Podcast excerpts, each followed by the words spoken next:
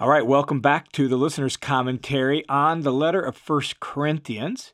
In this recording, we're going to be looking at 1 Corinthians chapter 1 verses 1 through 9. In our previous first recording on 1 Corinthians, we looked at the backstory to help us understand the city of Corinth, the, the problems that were plaguing the Corinthian church and what led to this letter being written. And if you haven't listened to that, I would highly recommend you go back and listen to that so that you understand some of the setting and situation and original context for this letter. In this section, verses 1 through 9 of chapter 1, what we get is the introduction and the greeting and the opening thanksgiving to uh, the letter of First Corinthians. It follows the standard format of ancient Greco Roman letters, though modified slightly for uh, the sake of the distinctive things of the gospel and Jesus and the apostolic work. And so, we begin 1 Corinthians with an introduction and greeting, and it reads like this Paul, called as an apostle of Jesus Christ by the will of God, and our brother Sosthenes, to the church of God which is in Corinth, to those who have been sanctified in Christ Jesus, saints by calling, with all in every place who call on the name of our Lord Jesus, their Lord and ours, grace to you and peace from God our Father and the Lord Jesus Christ. And so, this is a standard way letters would begin in the Greco Roman world of the first century. Uh, although it's been obviously adapted and modified and sort of like baptized into Christ for the sake of the distinctiveness of the work of Christ. And so the letters began in the first century world with uh, a reference to the sender, and then the recipient, and then the greetings. So in this case, verse 1 tells us who the senders are. Paul, called as an apostle of Jesus Christ by the will of God, and our brother Sosthenes. And so Paul is the author and sender of this letter. Notice he describes himself as an apostle. The word apostle means one sent, usually one sent as an official representative of somebody, an ambassador, a representative, sent representing that person with their authority and their purpose. And so Paul is an apostle of whom? Uh, well, of Jesus Christ. That is Jesus the Messiah. So he is an ambassador and a representative of King Jesus the Messiah. The word Messiah is not a name, it's a title. It means the anointed one. And so Jesus is the one anointed as Christ, or in Hebrew as Messiah. And Paul has this. Uh, this role as an apostle by God's will. It's God's desire, God's plan. Along with Paul, who is sending this letter, is also someone named Sosthenes, and Paul describes him as our brother. Now, this is interesting. We can't maybe 100% prove this, but this seems highly likely that this is the same Sosthenes mentioned in Acts chapter 18. Acts 18 tells the story of the founding of the church in Corinth, and Paul had led the initial synagogue leader, a man by the name of Crispus, to Christ and baptized him. And so they had to find a new synagogue leader, apparently, and they found a man by the name of Sosthenes. And the Jews, when they brought Paul before the judgment seat of Gallio there in Corinth, uh, they entrusted the case to their leader, Sosthenes. And so look what Acts chapter 18, verse uh, 17 says. When the case gets tossed out of court and G- G- uh, Gallio dismisses it, they all took hold of Sosthenes, that is, all the Jews, took hold of Sosthenes, the leader of the synagogue, and began beating him in front of the judgment seat. Now, we don't know 100% for certain whether this Sosthenes mentioned in 1 Corinthians 1 1 and the guy mentioned in Acts 18 17 is the same Sosthenes, but it seems likely, particularly in view of the fact that he's from Corinth and he's well known to the church, and perhaps it's possible that maybe the Jews there in that moment of that trial felt like Sosthenes was a little soft on Paul, didn't present their case very well. Maybe that's why they beat him. Maybe Sosthenes was sympathetic to Paul, and then after this beating, he uh, he said, "No, I'm done with this," and he began to follow Christ through Paul's ministry. Don't know for sure, but it seems highly likely. So the senders of this letter are Paul and Sosthenes. The recipients uh, is, notice it says, to the church of God which is in Corinth. And so that's the initial statement of who the recipients are. So it's the church. And remember that the word ecclesia, church, in the New Testament doesn't refer to a building or a place or some sort of religious organization. The word ecclesia refers to a gathering of people. The basic meaning of the word is assembly. It's an assembly of people, a gathered group of people.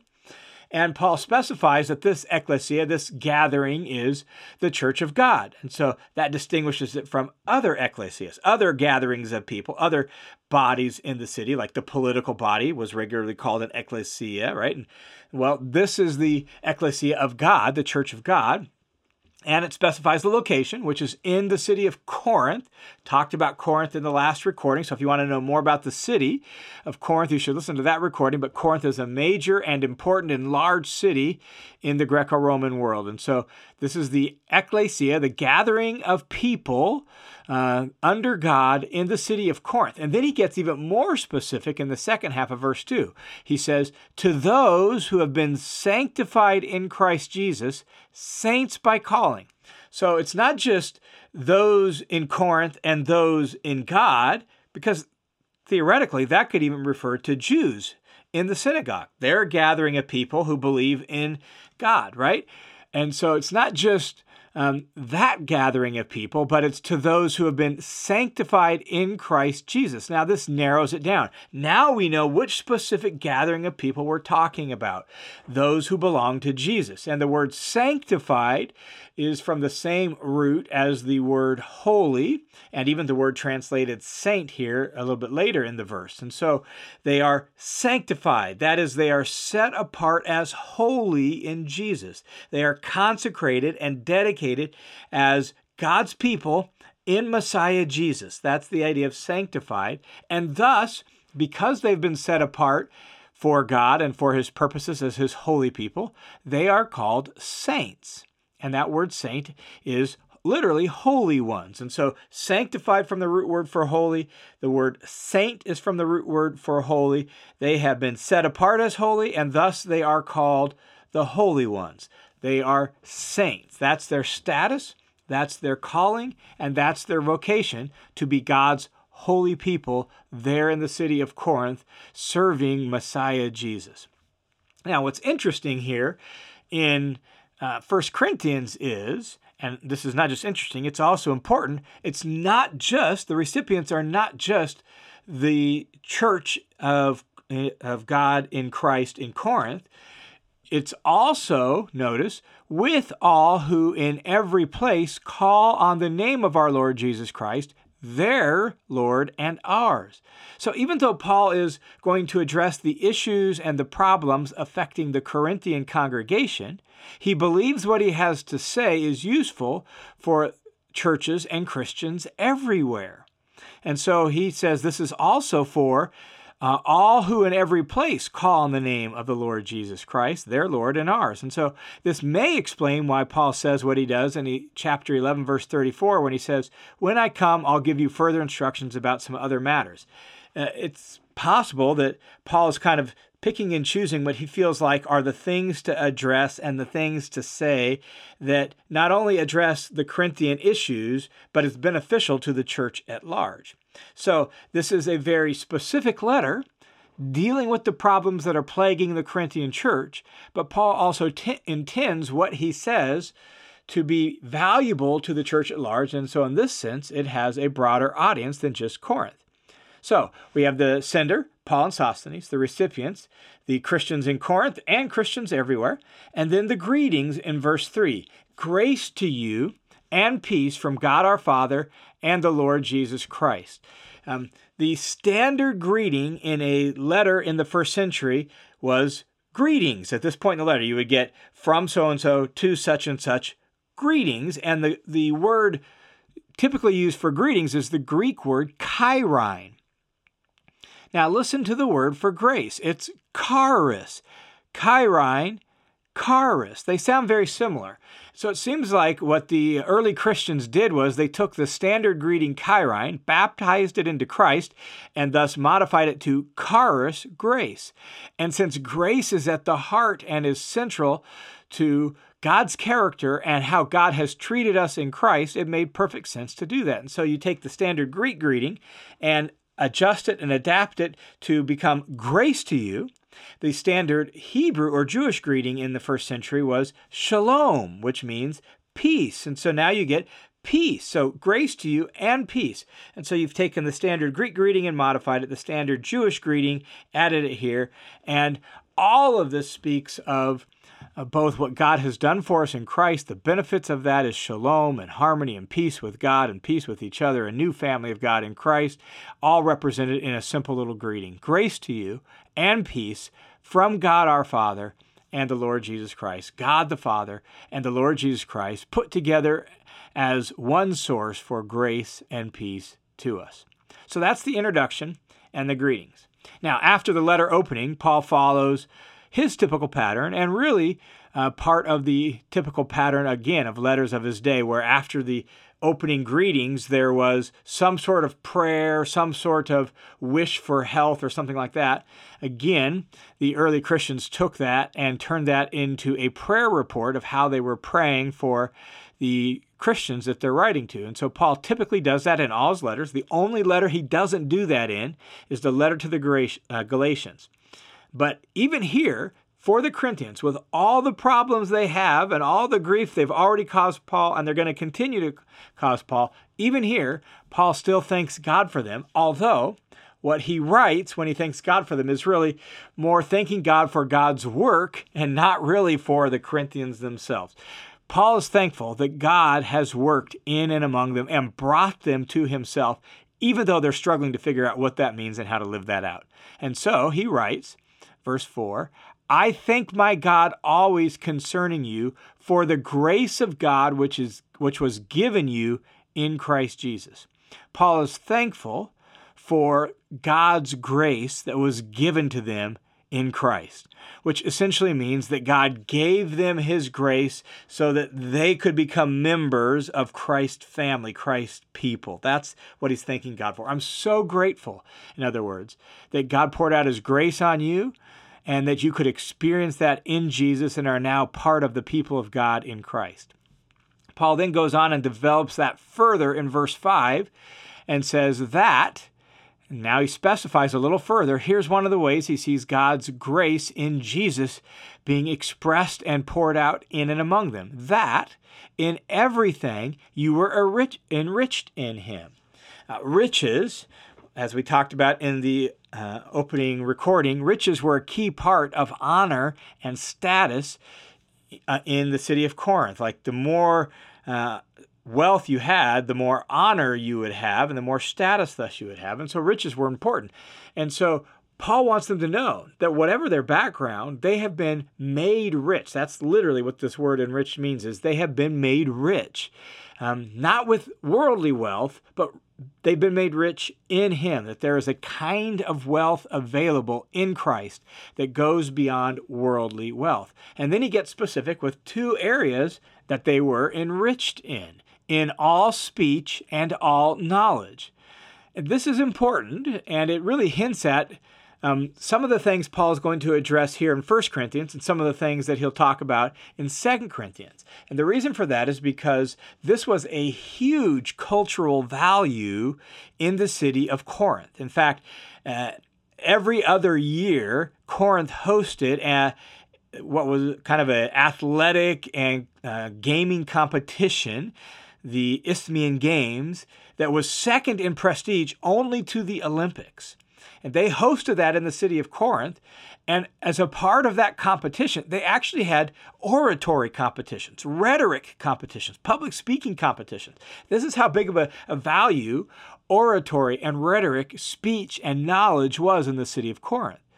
Well, between 1 Corinthians and 2 Corinthians, it becomes quite clear that the Corinthians valued those, uh, the Corinthians who valued oratory and rhetoric and all of that, so that um, by the time we get to Second Corinthians, Paul's lack of professional oratory becomes a cause for some doubting him and his ministry. That's how big of a deal this is. So, Paul here is thanking God that in his grace, he made them rich in speech and in knowledge. It's a big deal to them. Now, he thanks God for that. Uh, but what he doesn't say here, but will address later, is that they've been made rich with that and they're misusing it. they're misusing this blessing of God for their own self serving purposes. And so they got to get this figured out and get this right and have it arranged under God's purposes and the love of Christ, not use it to make themselves look good. But here at least, he thanks God that they have been made rich in knowledge and in speech. He goes on, continue to describe the work of God in his grace among them in verse 6 by saying, Just as the testimony concerning Christ was confirmed in you. The testimony concerning Christ is the message of the gospel, the, the witness about Jesus, and that testimony, the, the message of the gospel, was confirmed in them through God's grace through uh, God making them rich in speech and knowledge. And so the idea is that God, enriching the Corinthians, confirmed um, the, the message about Jesus and his grace among them. And the result, according to verse 7, um, is that not just that they were made rich in speech and knowledge, but that they're lacking in no spiritual gift. Look at verse 7 so that you are not lacking in any gift as you eagerly await the revelation of our Lord Jesus Christ. And so God has made them rich in speak, speech and knowledge, and they're not lacking in any gift. And the word for gift is charisma in Greek. It's from the word grace. It's a grace gift, any gift of grace.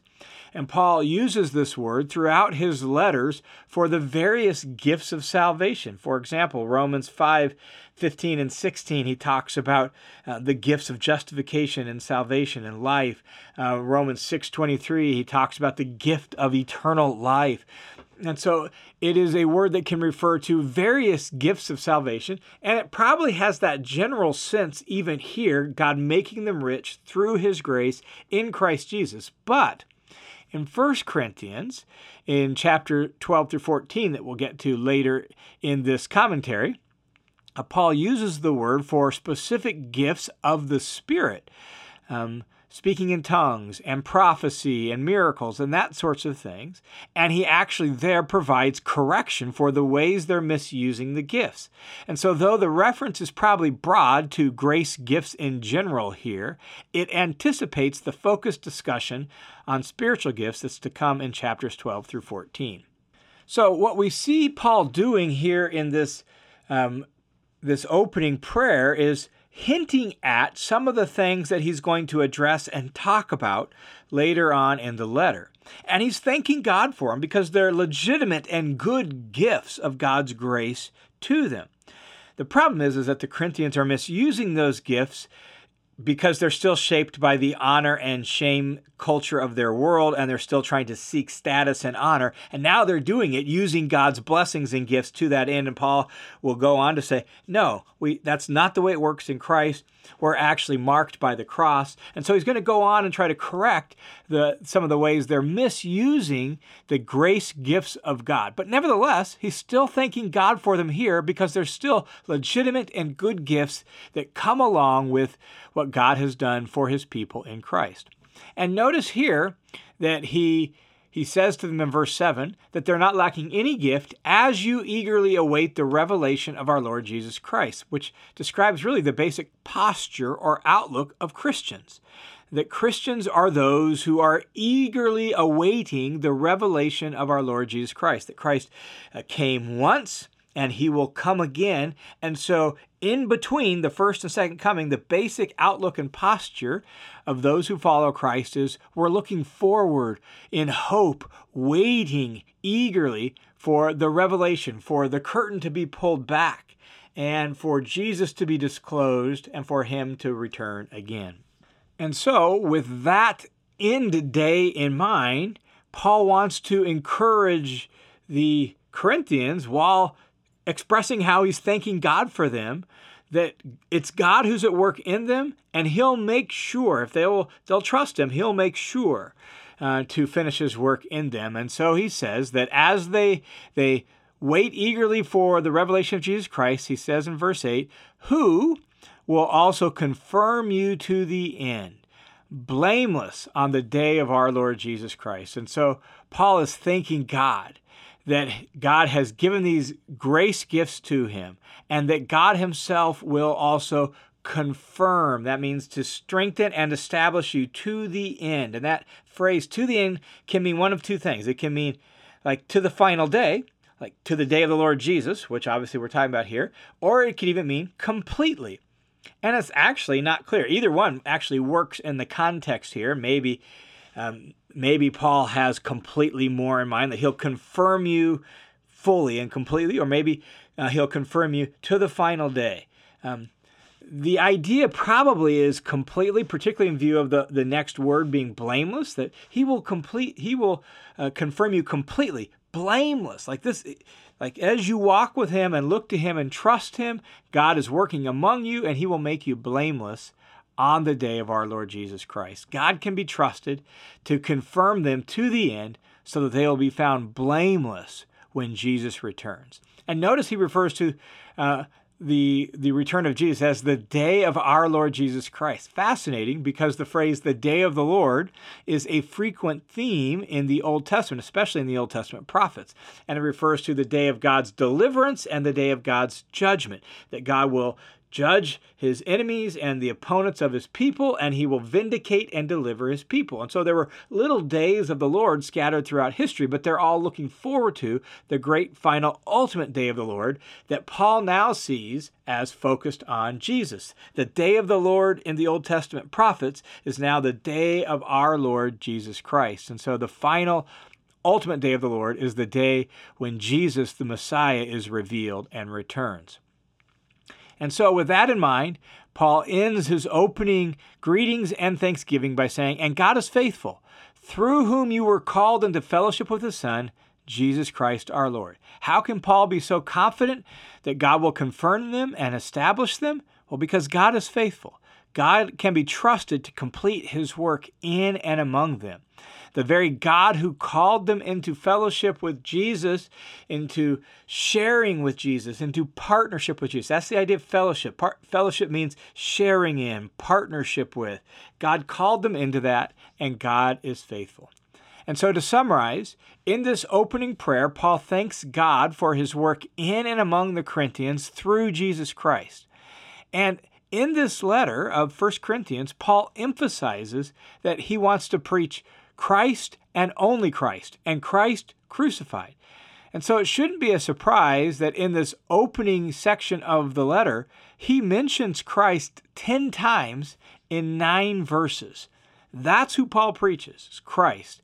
And since this prayer focuses on God's work, it's appropriate for us to ask, what do we learn about God here?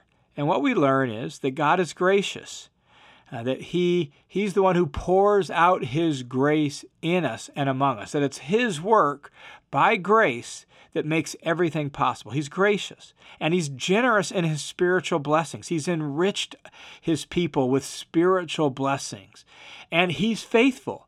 He can be counted on to finish the work that he started in and among the Corinthians and his people everywhere. And so God is dependable and is trustworthy, and we can count on him.